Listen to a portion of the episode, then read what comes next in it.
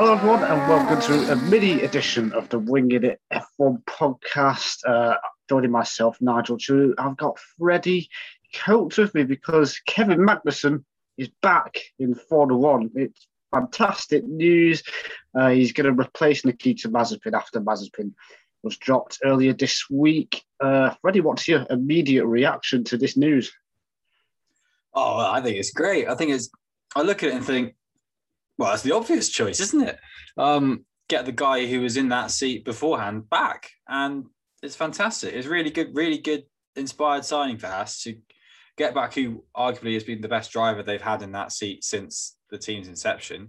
In a seat, mm. the team's inception, definitely performed the best. Definitely had their best driver's position in a championship in 2018, and led them to led them convincingly to that position of fifth in the constructors championship in 2018 so i think it's a fantastic signing i'm really happy to see him back absolutely he was originally meant to drive in uh, for peugeot in the world endurance championship this year uh, and he was meant to do a full IMSA championship as well with Chip Ganassi, but he's been re- released from both of those contracts. So I think that was the biggest hurdle Haas had to face was could they get Magnussen out of those contracts? They have. They said they mm. wanted someone experienced. So he's really the perfect fit for the job alongside Mick Schumacher, who's only had one season under under his belt. Uh, what do you think of the other reasons Haas have chosen uh, K Mag? What do I think of the other reasons? I think, well, he's just a good driver. I think, I think there's nothing more than that. I think he's a guy who knows the team really well. He's a really good driver he's someone they were able to get quickly. Chip Ganassi and Peugeot were able to release him very quickly because Chip Ganassi, as a guy, just understands racing and he understands the need for, uh, you know, understands when Formula One comes calling. And Peugeot has become a bit of a delay after delay after delay. If you've been following their intro into WEC closely, they're not going to be competing in Le Mans, and that's in June. So if, if they hold him on to a contract, then he won't be doing any racing until arguably August. So um, they, there's no reason for them to keep him in that seat for so long and restrict him. And it's just an easy guy to get. Very good, very handy, very capable. The team love him. Um, uh, there's a little video that has put on social media showing him already arrived in Bahrain. Um, so all of this has been sort of t- time ago. Um, and we were all sitting here chatting about, oh, maybe Giovinazzi will get the seat. Um, but already catching up with his old old friends in that garage, and they're happy to have him. And it's just going to give that team just a lift, mm. just an absolute lift. It's going to be his fifth season with the team. He'll become the most experienced driver at that team, surpassing Grosjean. So yeah, very very good for them. Very good. Yeah, I don't always agree with everything you say about F1 Andy, but I've got to agree with everything you just said there. He is a very good driver. Uh, he didn't really fully deserve to leave. Uh, he, he, he, when he when he did leave at the end of 2020, he still could have been on the grid. It's just that's obviously in the at that time we're going through some financial troubles and stuff like that, and Schumacher was on the rise. So it's great to have him back. Uh, it does mean Pietro Fittipaldi hasn't got the seat. Do you think this was probably his last chance or only chance to get into F1, Freddie? Uh, yeah, I think so. I think for a race seat, I think none of us really would have considered him unless it was unless it was a situation like this where the race is mm-hmm. so close. Um, I think really for Pietro, his best bet is the misfortune of others now, which is a bit of a shame. Um, for mm-hmm. him, he's not going to be hoping for that. He's going to be sort of hoping for a situation like, oh no, there's an ash cloud or something. So yeah. perfectly healthy. That's a throwback to 10 years ago. yeah, exactly. Um, he's perfectly healthy, but he can can't race. Here I am. Um, and so is the car. It's here. It's that kind of thing. It's just the the reserve drivers quandary, isn't it? Um, but yeah, I mean, I would have liked to have seen him have a go. I would have loved it because I'm a champion of these kind of drivers. These drivers who are just left field and are handy. But you know, I do think if I were the team boss, I would choose Magnussen over Fittipaldi. Um, yeah, they've still got Fittipaldi for as much of the testing as they can do uh, tomorrow, mm. Thursday. Um, we don't know how how much they're going to run, but they're all in. They're all there, and who knows? Maybe they'll be able to do the majority of the day. They're definitely Mm. banking on doing the the afternoon session at least. Yeah. So Fittipaldi will do that while they seat fit Magnussen, get them all up to up to spec with a 2022 Formula One car and the systems they've got in the car now. Um, what's different with Ferrari and so on, and then him and Schumacher will run the last two days. Whether they do Schumacher Friday, Magnussen Saturday, or split the running, I don't know. I'd imagine I, I feel like it would be better to split the running um, just for Magnussen, he won't be at F1 fitness level. I mean, he'll be a very fit racing driver and he raced in the Daytona in 24 hours and nearly won that, I'm pretty sure. So Mhm. he's going to be a fit racing driver who's definitely going to be fine. But there's something about an F1 car that just is the next level on that comparatively to to a to a prototype uh, DPI sports car. Um, but you know, he would equip himself fine. Maybe he'll take a race or two to get back to it, but it's not like he's familiarizing himself with an entirely different car. The Haas processes are the processes he spent the most time with in Formula One. He did, did something like 80 races with them. So hmm. those are going to be second nature to him. I reckon he'll, he'll be surprised at how much it comes back to him.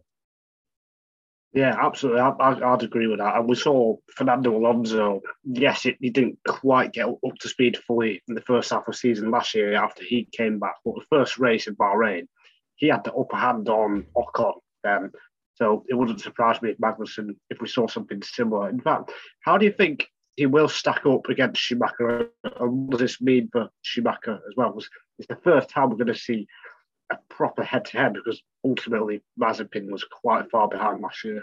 That's exactly my thoughts on that. It's the it's the proper head to head for for Mick, and I think that's exactly what Mick needs. I think he's lucky it's coming a second season, not his first. Um, but it would be very good for Mick just to have that uh, competition. Really, I think it'd be good for us to see. It'd be a nice little, nice little um,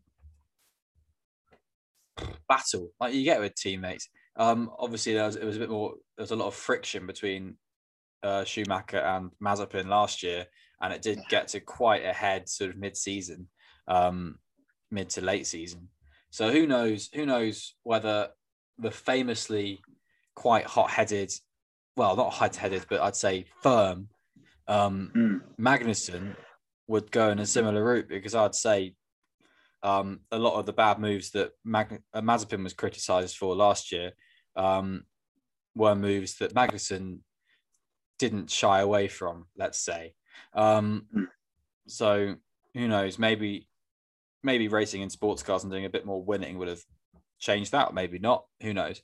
Um, but either way, I reckon you'll see two closer teammates, and you'll see a Haas car and a Haas team with a lot of oomph behind them and a lot of willingness to push forward. Um, it's K Mag's second second chance in F1. He, he's Yeah. a he's a lucky bugger, really. Um, Yeah, it's lucky, but you got got to make the most of your fortune in, in this game, as as, as we right. both know. So, so, and I think this is the first really big positive news that everyone's been everything I've seen anyway has been positive about for Haas for quite a long time as well. So, the great signing, and, and I think I can see Magnussen and Schumacher pushing each other on as well. If that means they can get into Q2 consist- consistently or even score points every three or four races, that'll be fantastic. So after so. a period of well difficulty, has to say the Hmm. least, this is a stepping stone for a possibly a pretty decent year for them. So I think everything is positive about it. Uh, and if you know if that's the case, then you can't really argue against that. I don't think. Makes you think they can, Um, can finally have that season they've been dying to have since the end of 2018, really. 2018 was a really good season where things went a bit awry at points um, and could have yielded more. And 2019 should have yielded more and didn't. And then obviously 2020, um, they were losing money hand over fist. They were close to folding. 2021 was a write off, and but they had they had funding, and that funding's gone towards a 2022 car, which we were all all right with in Barcelona when it was running. Um, obviously, it had a, had a bit of unreliability, but if if that can be built upon, really, it's it's a handy car. Let's be honest. From what we saw in Barcelona, obviously, the the field spread is going to be completely different in Bahrain. But um, who knows? Who knows? I really do hope you're right, and there are you know Q2 appearances and points every other every few races because yeah, these two drivers, it's a really good lineup. It it moves them up a it moves Haas up a position for me in best driver lineup. Yeah, I'd say, I'd have to say the same. Yeah, it, I mean that that experience alone of Magnussen yeah. is a massive factor to have compared to Mazepin. So yeah, I'd have to agree with that. And I think the key for the test was just to get Magnussen up to speed as much as possible, get to miles under the car because ultimately they did finish tenth, which was last uh, in the Yeah. in the Barcelona test. So I think that'll be the key. They are going to miss a few hours on the first day, but if they can have no problems, then there's no reason why they can't perform well in the first race. So, He's no stranger to late jump ins as K Mag.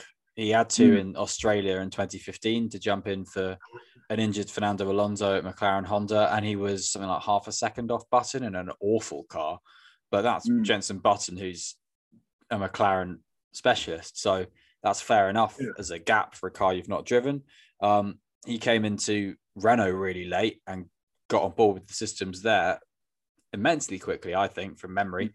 Um, in I mean, he had testing at least most of then, Yeah. but you know, he had testing a week after he signed a contract. Didn't have any simulator time really. So and obviously, he's even, going even on his no F1 debut, he finished on the podium on his Yes, debut. he did. I mean, He overtake Lewis, Lewis. Hamilton. Exactly. So, so even that just shows, and the two examples you just said there, it shows that he can adapt quickly, which is a great skill to have as for, for, for any racing driver. So, yeah, It's a fantastic skill, and it's a skill that um, hopefully will will help him in this new era of F1 cars. His third generation of F1 car, really. It's mad to think that he's been in F1 that long, actually, when you think about it. yeah. I still kind of think it's Kevin Magnussen as a bit of a new boy, but he's not at all. He's, he's, he's, he's going into what will be his eighth season in F1, I think, on the top of my head. Mm, no, It'll be- 14. For it'll be his seventh season if you don't count Yeah. the one off in 2015. Um, and you know, it's very good. He's only 29, so good for him. Multi-year contract, Yeah, actually. We should discuss that. Yeah. Yeah, Multi-year contract, that's a big thing. Uh, that's well, that's one of the most What- what- surprising things for me. what, what, what, what do you take from that? I take from that that Haas are firmly putting everything else behind them and firmly Hmm. looking forward into the future with the, with everything, and everything with Uralkali with Nikita Mazepin that's gone. That's end. That's old news. He's not even on their um something which no one will be privy to really, but maybe apart from us, but on their media website, there's they they have. I saw this a few days ago, and they have you know their past drivers like stats and stuff and they have it. They had it for Roman, they had it for Kevin, and they had it for Mick. They've taken everything details off Nikita Mazepin off that. They're really firmly sacking that off to the past, and keep bringing Kevin Magnussen on for some time is a commitment to the team that they're um you know it's a commitment from Haas, the owner, and from Steiner that they're not going to be messing around with any more like dodgy sponsors. Dodgy's the end goal word, but you know just they're not going to look at the check first and ask questions later um because that's got them in hot water they're going to put the team first and they're going to bring Magnussen in and say we know this is a driver you get on with that you like that we all rate here that we think is really fast you gets on with us and is a mem- proper member of the haas team. He's not just a plug and play um, teenager he's a member of haas.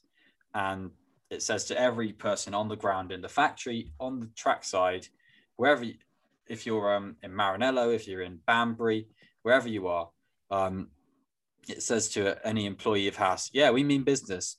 Come on, guys, let's do it. And it G's that team up to another level that they haven't really aren't really going to have had since 2018 in my books. Absolutely. And for Magnussen himself, he is only 29, like you say, so he should be coming into the peak of his career, although the peak of everyone's career is different, it seems. I mean, look, look at Hamilton, he's 37. He's still Yeah. stronger than, than, than ever. Alonso's 40. So Magnussen could theoretically be, be in F1 for another 10 years, which is Oh, kind wow, of all right. crazy to think. So that kind of podcast episode. Uh, but yeah, Oh, I mean, if- if, he, if he performs well, then then other teams will, will will look at him, or if Haas improved, then he might as well just stay for you know as as, as- as long as he can. yeah, he may as well. I don't see any reason why he shouldn't stay for a long time. Um, now he never he did perform badly. Um, really, the reason he wasn't there was because they couldn't afford to keep a professional driver. They had to take a um, pay driver. Um, Mm. But really, it's worked out pretty well for Magnussen. He did the year out when the car was at its worst.